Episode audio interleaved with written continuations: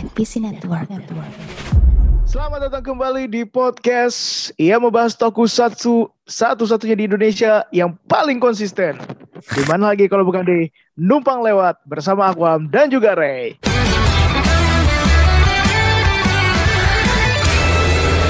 Gua ngeliat di IG lu lucu banget ya. Itu kok bisa sih beli jersey salah cetak gitu. Aduh. Wah, enggak tahu tuh. Padahal udah ditegesin itu di di salah satu e-commerce yang warnanya hijau ya. Waduh. Iya, gue sering banget belanja di situ gara-gara ini. Lu kan sering belanja tapi belanjanya itu pakai cashback. Iya, betul. Gue mau gitu orangnya.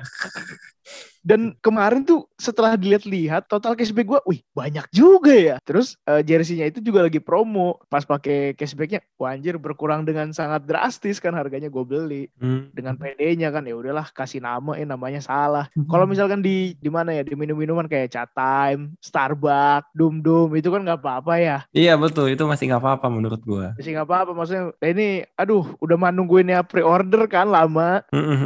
Terus dibalikin lagi lama lagi. Udah malah itu tokonya di Bali. Buset, itu jadi kirim ongkir ke sana lagi gitu ya jadinya ya? Iya, kirim ongkir ke sana lagi. Balikin. Ya, begitulah. Yang jelas mah yang PO paling enak tuh PO-nya ini, merchandise-nya Gikinout. Wah. Oh iya dong. PO-nya merchandise Gikinout. Dia tepat waktu ya, kalau bilang berapa hari, ya berapa hari langsung sampai, tidak ada yang salah gitu kan. Yo, ngomong-ngomong soal baju salah cetak dan lain sebagainya ya, di luar sana gue baca di forum-forum tokusatsu nih, banyak yang berspekulasi enggak sebenarnya Kamen Rider form-form terbaru tuh bukannya cat ulang gitu, tapi memang itu prototipe yang dicat tapi nggak disetujuin sama atasannya buat series canonnya, nanti dipakainya di The Movie aja atau spesial gitu. Ya. Bisa sih. Tapi ngomong-ngomong soal desain lama gitu ya. Kan kalau nggak salah itu juga, dulu juga pas zaman-zaman Kamen Rider ZO tuh kan sempet kan kayak yang Kamen Rider Quiz, Shinobi sama Kikai-nya itu kan dari desain Rider sebelumnya tuh kan kalau nggak salah ya. Mix and match. Iya betul. Mix and match. Ya nggak apa-apa lah sih. Yang nggak apa-apa lagi sebetulnya ini kemarin gue lihat gitu banyak juga tuh katanya yang ada ungkapan sebetulnya masih sama sih ungkapannya kayak wah zaman sekarang mah Kamen Rider cuma jual mainan gitu kan. Ya memang. Iya aneh gitu. Kalau nggak berdamai sama fakta itu gimana mau enjoy seperti kita-kita ya. Iya, gue gak tahu gitu denger podcast apa gimana gitu ya. Pokoknya ada ungkapan itu lagi gitu loh. Dan kalau misalkan ada yang bilang katanya gini kan, wah bagusan Kamen Rider dulu, ceritanya bagus dan segala macam. Lu bisa bayangin gak sih? Menurut gue cerita Kamen Rider dari dulu sampai sekarang itu sebetulnya cerita yang peruntukannya itu kayak buat anak-anak yang mau ke dewasa tapi belum dewasa gitu loh. Iya. Jadi kenapa kita bilang itu keren? Karena ceritanya itu memang sudah disesuaikan dengan umur kita. Dan ketika kita sudah dewasa, kita akan melihat loh kok jelek gitu, loh kok gak bagus. Ya kenapa? Karena tidak sesuai dengan usia kita gitu kan. Iya. Kitanya yang udah berkembang gitu, sedangkan mereka target marketnya masih tahan di situ gitu. Betul. Jadi kalau misalkan ada yang bilang, wah Kamen Rider Saber jelek gini kan, banyak desain aneh gitu ya. Karena memang kita tidak sesuai dengan market kita gitu kan. Kalau misalkan pengen menikmati lagi cerita-cerita Kamen Rider seperti misalkan Agito, Kuga, Faiz, Ryuki gitu kan, ya pakai mesin waktu aja kembali ke masa lalu. Gitu. Atau gini nih, ada juga kemarin tuh yang sempet diributin tuh. Nggak diributin sih. Cuma ada yang itu juga katanya Super Sentai ini adalah anak tiri dari Toei. Waduh.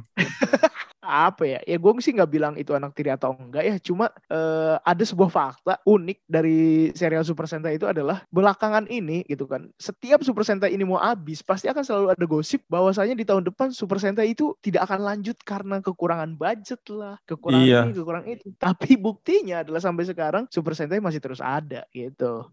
Aneh sih menurut gue. Nah, maksudnya yang pertama ya, kalau anak tiri nggak anak tiri menurut gue itu kan pendapat subjektif. Tapi kita harus pahami bersama faktanya umur Super Sentai itu 45, umur Kamen Rider itu 50 gitu. Jadi kalau misalkan mereka merasa si Kamen Rider udah ketemu bidangnya ya, formulanya ya, oh jualannya kayak gini nih yang era Rewa sekarang ya, Satu serial ridernya lebih dari satu, berlima gitu. Nanti udah tamat, bikin the movie, bikin series tambahan dan lain sebagainya. Dan itu works gitu. Ya pasti jalan gitu. Maksudnya tanya aja semua motivator yang ada di dunia gitu. Ini cara kerja bisnisnya Toei ini bagus atau enggak sih Kamen Rider masa kini gitu sampai sekarang. Terus kalau misalkan motivator-motivator itu melihat gitu ya, atau ahli keuangan lah ya, ngelihat cashnya bagus ya, kenapa mereka harus pusingin soal ceritanya harus dikembangin gimana-gimana banget gitu. Bisnis is bisnis. Iya, bener banget. Dan hubungannya sama si Super Sentai, kayak kalau Super Sentai masih fase nyari-nyari formula terbaru lagi, kayak ya udah gitu, dia belum kelihatan aja dan mungkin masih di apa ya bilangnya ya, dikata-katain sama netizen, ini bentar lagi selesai gitu. Padahal mah enggak juga gitu, ya kan? Iya bener juga. Sama ini sih sebenarnya. Mereka yang ngomong kayak gitu enggak punya orang dalam Toei sih. Waduh. Enggak salah ngomong gitu jadinya kan, kayak bentar lagi bangkrut. Padahal Toei kayaknya ongkang-ongkang kaki enggak. Masalah gini, kalau misalkan Toei bentar lagi bangkrut, enggak mungkin dia sebatu itu, enggak kayak Suburaya yang kayak dia ngebuka jalan buat semua orang di luar Jepang untuk bisa mengakses kontennya. Iya benar. Maksudnya dia belum terbuka aja kayak apa ya? Kayaknya masih bertahan hidup tuh gitu. Iya bener. Tapi emang agak nyebelin sih, kan kemarin kan ada yang kayak fansub gitu kan. Itu sempat di take down gitu ya kalau enggak salah ya. Oh, ada pelayangan surat peringatan. Itu. Ya, kita juga betulnya sih. Ya, kita masih belum tahu fakta kenyataannya itu orang nge-troll atau memang dari sananya gitu. Tapi kayak area abu-abu lah gitu. Tapi emang balik lagi gini sih, kalau misalkan kita bukannya munafik ya, kita juga mungkin mengkonsumsi layanan streaming ilegal gitu kan. Tapi kalau misalkan memang ada yang legal, ya udah tinggalin yang ilegal kan. Sampai saat ini memang si Toei ini kan masih kepala batu ya. Iya betul. Gitu, sampai yang itu dikasih surat dan segala macam ya mungkin buat Toei tolong lah gitu kan, kasih kita juga kemudahan akses untuk mengakses konten-konten dari Toei gitu kan. Tapi gue kalau ngelihat Toei ini kayak mungkin orang Jepang pada umumnya ya Rere. Kan mereka itu kan terlalu bangga dengan identitas budaya mereka ya, sampai-sampai kan orang Jepang ini banyak yang agak tidak apa ya fasih berbahasa Inggris kan. Betul. Mereka bangganya sama bahasa Jepang sini. Mungkin Toei ini kayak orang-orang Jepang tradisional pada umumnya gitu, kayak wah kita nih bisa harus jadi pride nih. Makanya nih tayangan kita eksklusif, tidak bisa ditayangkan di negara-negara lain dengan secara bebas, makanya kita khususkan untuk rakyat-rakyat kita mungkin gitu sih. Betul. Tapi gue pertanyaan menarik nih. Kalau misalkan ya platform Tenasa sama TTFC bisa diakses luar negeri gitu, katakanlah Indonesia, ada subtitle bahasa Inggris aja, lu mau langganan atau enggak gitu? Atau trial dulu 30 hari gitu. Mau kan ya? Mau sih gue. Pasti lah. Ya mungkin diniatin lah YouTube-nya dah. Iya kayak episode 1, episode 2 doang gila. Dan itu gokil sih kalau kita bandingin sama si saingannya ya. Maksudnya dia tuh tayangannya tuh masih pakai TV format lama gitu loh, Wam. Jadi 4:3 gitu dimasukin aja. Sedangkan kalau yang tetangganya tuh ini walaupun 4:3 kita bikin 16:9, tapi kiri kanannya kita pasangin iklan gitu. Jadi kayak beli Blu-ray-nya serial Ultraman yang mana gitu. Mulai dari harga 8.000 yen gitu. Ada, jadi orang notice gitu. Oh iya mereka jual Blu-ray-nya gitu. Kalau ini mah enggak gitu. Aduh, ngakak sih tapi enggak apa-apalah. Iya, udah mah logo YouTube-nya juga jelek lah gitu. Waduh. Jelek banget asli, kayak orang jadul lah pada umumnya gitu kan. Ya, beginilah memang kita ya memang susah banget akses serial-serial Kamen Rider gitu kan. Jadi kita harapkan mudah-mudahan ada yang memang streaming legalnya gitu kan. Betul.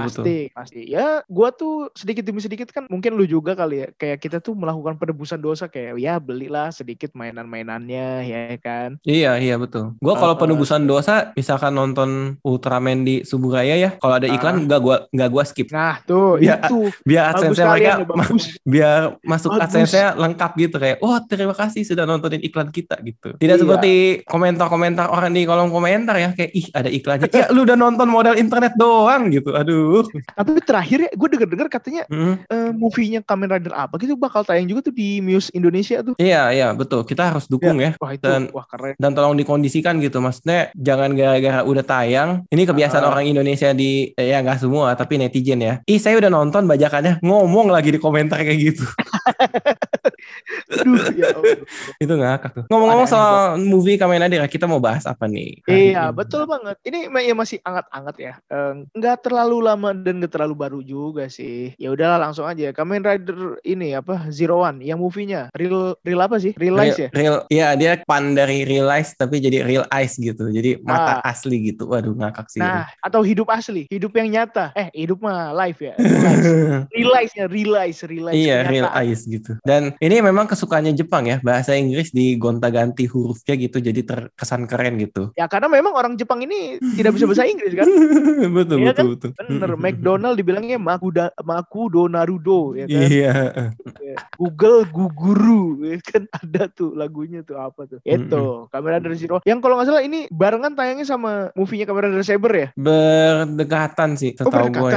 Nggak barengan gitu, kayak misalnya kan suka ada tuh movie-nya Kamen Rider terus dibarengin lagi sama nyambung gitu sama movie-nya Super Sentai. Iya, itu kayak summer war movie istilahnya ya. Jadi setengah-setengah gitu. Tapi nggak tahu sih, mereka kan kayak lagi kulik-kulik formulanya lagi ya. Kayaknya barengan deh. Soalnya kan romannya barengan gitu. Gue baca-baca dulu ya. Ya begitulah pokoknya. Ya kalau salah ya maaf gitu kan. Kita emang di sini tuh nggak riset kita. Ini isinya opini semua nih. Yang 1 Desember 2020 si Saber. Kalau yang si The Movie ya. Bentar nih, gue guguring dulu. Guguring. Oh ya benar deh, iya. Wah, aduh. Sorry. Gue yang salah ya. Sama, 18 Desember 2. Iya. Iya, jadi formatnya itu kan satu film itu ada dua ini yang dua bagian. Satu bagiannya si Zero. Jadi mereka beli satu tiket bioskop untuk 2 film ya. Iya, soalnya biasanya gitu kalau yang sebelum-sebelumnya itu 1 jam atau setengah jam sih biasanya. Iya. Apa ya? Ya segitulah. Yang dibagi 3 babak gitu kan. Pertama babak rider yang sebelumnya, kedua yang tengah babak rider yang saat itu atau dibalik, nanti babak tiganya collab gitu. Ini tuh formula yang diasup juga oleh si ini ya, The Movie-nya Satria Heroes ya, kalau kalian nonton. Iya betul. Itu kayak 3 babak gitu. Jadi yang pertama gue bingung, yang kedua wah keren nih, ada Mad Dog jadi Torga loh. Ngeri gak sih itu? Iya kan? Yayan Ruhian. Berubah cuma gitu doang ya? Berubah. Iya. Gue bodo amat dah. Pokoknya dia yang paling keren di film itu gitu. Dia penyelamat film itu. Nggak, yang paling keren menurut gue adalah Reno Barak. Oh iya, gokil. Reno Barak temennya Takeru Sato. Iya kan? Itu sampai si hari ini ngomongnya Takeru loh. Iya, udah first name base. First name ini ya. Budaya Jepang gitu ya. Kalau ngomongnya udah first name, udah akrab harus. Gitu. Iya, udah akrab banget itu berarti emang Reno Barak. Sampai maksudnya di film itu yang kayak siapa ya? Pemerannya siapa sih namanya tuh? Gue ingetnya sih namanya Reza Alkatiri yang jadi Azazel, terus Christian Loho ya? Iya, Christian Loho. Jadi Bima. Ya kan mereka siapa ya? buset. Kayak gitu juga dong. Enggak sih, enggak. Kalau orang umum ditanya, lu kenal Christian Loho? Nggak tahu, gue taunya Christian Eloko Gonzalez kan gitu kan. Waduh. Bisa-bisanya ada tiba-tiba nama ini Yayan Ruhian gitu loh. Ih, salah, harus itu. Ya, yaudah kita balik lagi ke Zero-One nih. Iya, dan Saber ini ya, The Phoenix. Iya, Saber The Phoenix. Tapi kita bakal di awal dulunya adalah Kamen Rider Zero-One. Betul. Jadi ceritanya di situ ada ini ada orang, yaitu pokoknya yang jadi Kamen Rider Eden. Namanya S. Betul. Singkat jelas padat namanya, satu huruf doang. Iya. Esu. Iya, kalau kayak ini ya, kita kan namanya nontonnya pakai fansub gitu, sub orang gitu. Mungkin ada orang yang kayak ini yakin nih namanya satu huruf doang S, udahlah kita ganti Esu gitu. Dia tuh jadi kayak pengen bikin dunia baru ya gak sih, ngancurin dunia gitu kan. Betul, isekai betul. Pokoknya ujung-ujungnya nanti ternyata dia pakai nanoteknologi yang kita tentu saja ini akan full spoiler ya. Jadi ya udahlah gak apa-apa lah full spoiler. Kan emang serial Kamen Rider tokusatsu itu kan suka di spoiler di majalah-majalah scanan gitu kan. Ya gak apa-apa kita. Ini memang budaya kita spoiler deh. Setuju. Jadi pokoknya pakai nanoteknologi gitu, yang dia niatnya itu sebetulnya pengen bisa hidup lagi sama tunangannya kan, gara-gara tunangannya waktu itu mati pas daybreak. Cuma matinya bukan karena Humagear atau apa, tapi karena teknologi yang dia bikin gitu. Jadi kayak ini semua orang di dunia ini harus dihancurin, harus dipindahin ke dunia baru ya nanti yang dia bikin gitu loh. Betul jadi gitu. Alam bawah sadarnya ya yang pindah ya, bukan tubuhnya. Bener. Nah, first impression lu sama Kamen Rider Eden ini gimana nih? Dari segi ceritanya sih gue suka banget banget sih. Kayak maksudnya gue menantikan kayak, wah ini gue tuh menantikan kalau the movie tuh keadaan danger ya atau bahaya yang dialami oleh protagonis dan kawan-kawannya tuh seberbahaya ini gitu. Dan itu sih first impression gue kayak maksudnya jir seru gitu. Terus gue suka sama adegan, ada satu adegan berantemnya tonjok-tonjokannya itu pas dia matiin lampu bagian neonnya si rider masing-masing ya dari kostumnya nyala wah. Gitu kayak wah itu gue nah ini baru bener nih gitu kayak berantemnya gini nih caranya gitu. Asli itu keren sih. Itu keren kan? Banget bener. Glow in the dark kok. Iya, terus kayak ada percikan-percikan efeknya itu real definisi tokusatsu enggak juga sih maksudnya kayak tokusatsu yang dulu-dulu itu kan kayak gitu ya, ledakan-ledakan percikan petasan gitu. Dar gitu. Terus kalau nyala-nyala kayak gitu jadi inget ini Kamen Rider Faiz. Iya betul. Iya enggak? Itu tuh keren sih bikin gelap gitu kan. Nah, tapi itu kan first impression lu sama cerita ya. Kalau first impression lu sama penampakan dari Kamen Rider Eden itu sendiri gimana? Gua sih fine-fine aja dengan kostumnya ya. Maksudnya simple gitu. Soalnya kalau gua sekarang membagi-bagikan mengkategorikan rider yang satu dengan yang lain, itu tuh gue sukanya yang simetris sih. Kiri kanan sama gitu. Oh, kiri kanan sama dan detailnya dari chest plate ya. Jadi apa tuh chest plate tuh dada bagian dadanya tuh kayak itu kayak ada urat-urat gitu tuh. Itu attention to detailnya mereka bagus sih gitu. Kalau lu gimana? Satu gue suka dengan simple ya. Yang simple ini kan bisa dibilang cukup simple meskipun warnanya nggak simple sih. Tapi overall bagus lah. Yang bikin bagus adalah henshinnya. Itu kelihatan kayak ada satu bentuk kengerian dan penderitaan yang dialami oleh Esu. Kan dia kayak ada darah-darah bloody gitu kan. Iya betul. Nah itu yang bikin gue anjir merinding gitu kayak ada kengerian yang bisa kita rasain. Ih gokil gak tuh gue? Betul. Setuju. Gitu kan kayaknya di Zero-One ini yang selain Zero-One, selain Falcon sama satu lagi siapa tuh Valkyrie. Yang selain mereka bertiga itu henshin itu kayak agak ada kengerian kayak apa ya, sesuatu yang dipaksakan gitu gak sih ngerasanya? Itu sih kalau gue ngerasain ya kayak misalkan Horobi kayak ada yang apa ya disengat sama kalajengkingnya ya cot gitu ya, kayak yang pas bagian break nah yang gitu tuh kayak ada yang nempel-nempel gitu loh. Iya betul imajinasi mereka ya kayak apa sih sticky gitu ya, lengket gitu plating gitu ada urat-urat yang tegang gitu kan. Betul jadi dibikin karakter yang misalkan mereka dihususkan untuk menjadi villain itu benar-benar berasa sih dari cara henshinnya kalau gue ya. Nah iya benar juga ya. Iya betul setuju. Itu kalau menurut tuh gimana tuh? Iya sih cuman kayak maksudnya apa ya kalau komputer kayak gitu ya sebenarnya mencari montase-montasenya itu gimana ya bilangnya gue supaya nggak ada yang tersinggung nih. Soalnya lagi ini ya, lagi maksudnya lagi banyak sekali ketersinggungan ya kasus. Jadi montase-montase seperti itu hanya bisa terjadi kalau misalkan grup henshin atau 101 lawan musuh yang memang final boss ya gitu. Atau setidaknya dia ini bukan musuh abal-abal gitu. Tapi kalau misalkan kayak lawannya istilahnya faceless army gitu ya, atau yang wajah-wajahnya serupa dan lain sebagainya gitu kayak. Kadang kayak mereka dalam keadaan lari aja bisa jalan aja kan henshinnya kan. Dan betul. Pas kalau misalkan adegan jalan lari henshin gitu kayak mungkin apa ya bilangnya ya gue lupa aja sebenarnya dia kayak kengerian dia pada saat henshin dan gaya bertarungnya tuh seperti ini tapi kalau misalkan ada momen-momen itu kayak udah ancang-ancang berantemnya dan lain sebagainya kelihatan lah gitu kayak biasa Horobi kan keluarin langsung panahnya gitu kan apa Aro Atache bener gak ya namanya Aro Atache susah baca nama senjatanya gitu tapi ya itu yang gue suka dari setup si Zero-One yang dibawakan lagi ke the movie-nya tuh di situ. Dan kalau ngomong-ngomong soal cerita ya ini kan kayak versi extended dari episode terakhir gak sih? Iya betul. Nah, betul. Iya kan ya? Jadi yang ya itu bagusnya tuh kayak kita masih bisa nge-review waktu itu episode terakhir tuh si Izu baru dibalikin lagi, di sini muncul lagi dan kayak apa ya? Di sini tuh si Izunya tuh mendapatkan perjalanan spiritual gitu kan. Iya betul. Jadi dia kayak belajar kenapa sih si Naruto atau presiden gue sampai segini? Oh, dulu gue punya senpai yang serupa sama gue ternyata meninggal tragis gitu. Iya, jadi kayak mungkin si Izu ini sosok yang baru gitu kan, Humagear yang baru, tapi sebetulnya ya dia perasaannya dia tuh sama, jadi bukan orang yang berbeda gitu kan. Betul. Kan sempat ada tuh di dialognya si Faiz Samunya katanya bilang udah nggak apa-apa itu mah Izu yang baru gitu kan, bukan yang lama. Tapi ternyata selama kita lihat di film ini justru dia itu kayak mencari kebenaran kali ya, mencari memori yang hilang. Dan gue menemukan satu detail ya mungkin nanti coba lu perhatiin lagi. Apa tuh? Setiap Humagear di Zero Zero-One itu kan suara mereka tuh kayaknya diedit kan, jadi kedengaran kayak robot-robot gitu kan.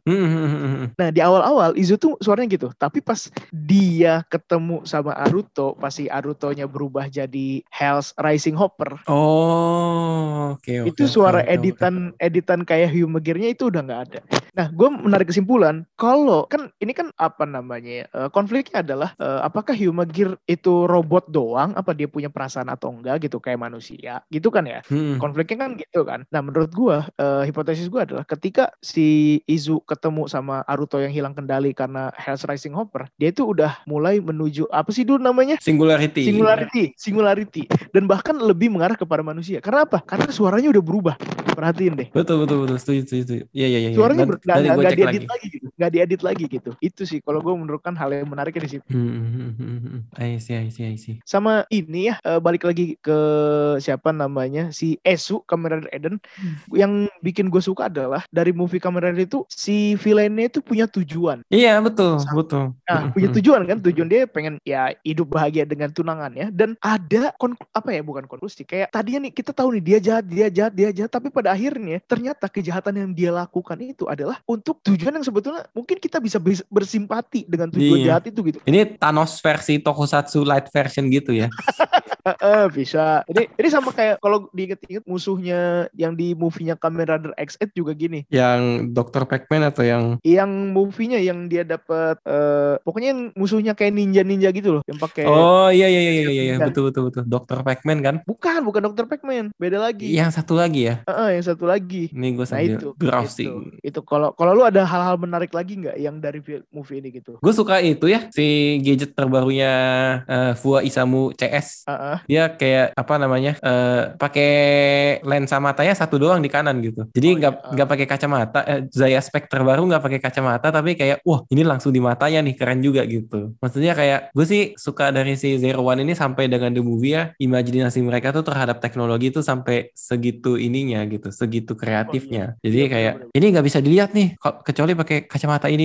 Wah interesting gitu, wah ternyata gini, wah ternyata gitu, wah gitu sih. Dan ya gue kayak merasa gong yang tepat lah ya sebagai pembuka era Reiwa dia sampai ke the movie-nya gitu. Kalau lu ada tambahan lagi gak?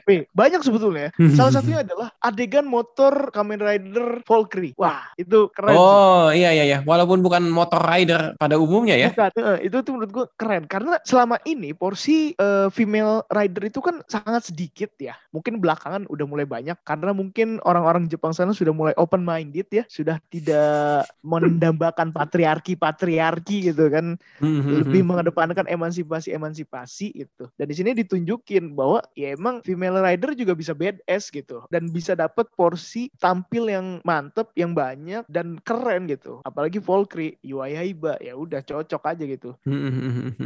Itu. I see. Lu ada lagi nggak? Enggak ya, cukup ya kalau dari the movie yang ini. Overall gue enjoy. Kalau lu gimana? Ya enjoy. Dan yang menjadi trademark yang menurut gue ini ada apa ya, signature-nya Kamen Rider Zero-One itu adalah ketika jurus tuh kayak ada momen sekian 0, detik gitu, itu kayak ada siluet gitu loh Ray. Oh iya, data gitu ya. Siluet bukan data. Oh iya, paham. Ya kalau dia jurus gini, dia jurus kayak pokoknya kalau di serialnya pernah kan layar jadi putih, merekanya jadi siluet, terus ada kayak percikan darah gitu loh. Nah, itu ada lagi nih pas Zero-One sama Zero-Two lawan yang itu musuhnya itu. Itu yang kayak wah iya benar ya? Ini iya, Zero-One. Zero-One tuh kayak gini gitu loh. Gitu. Kalau misalkan dari serial kan memang sempat turun ya karena mungkin COVID dan sebagaimananya gitu. Tapi menurut gua kalau misalkan ending atau closingnya itu di movie-nya Zero-One ini itu perfect sih. Dan gua berani bilang Zero-One ini adalah serial Kamen Rider terbaik di era Reiwa karena emang baru 2 kan.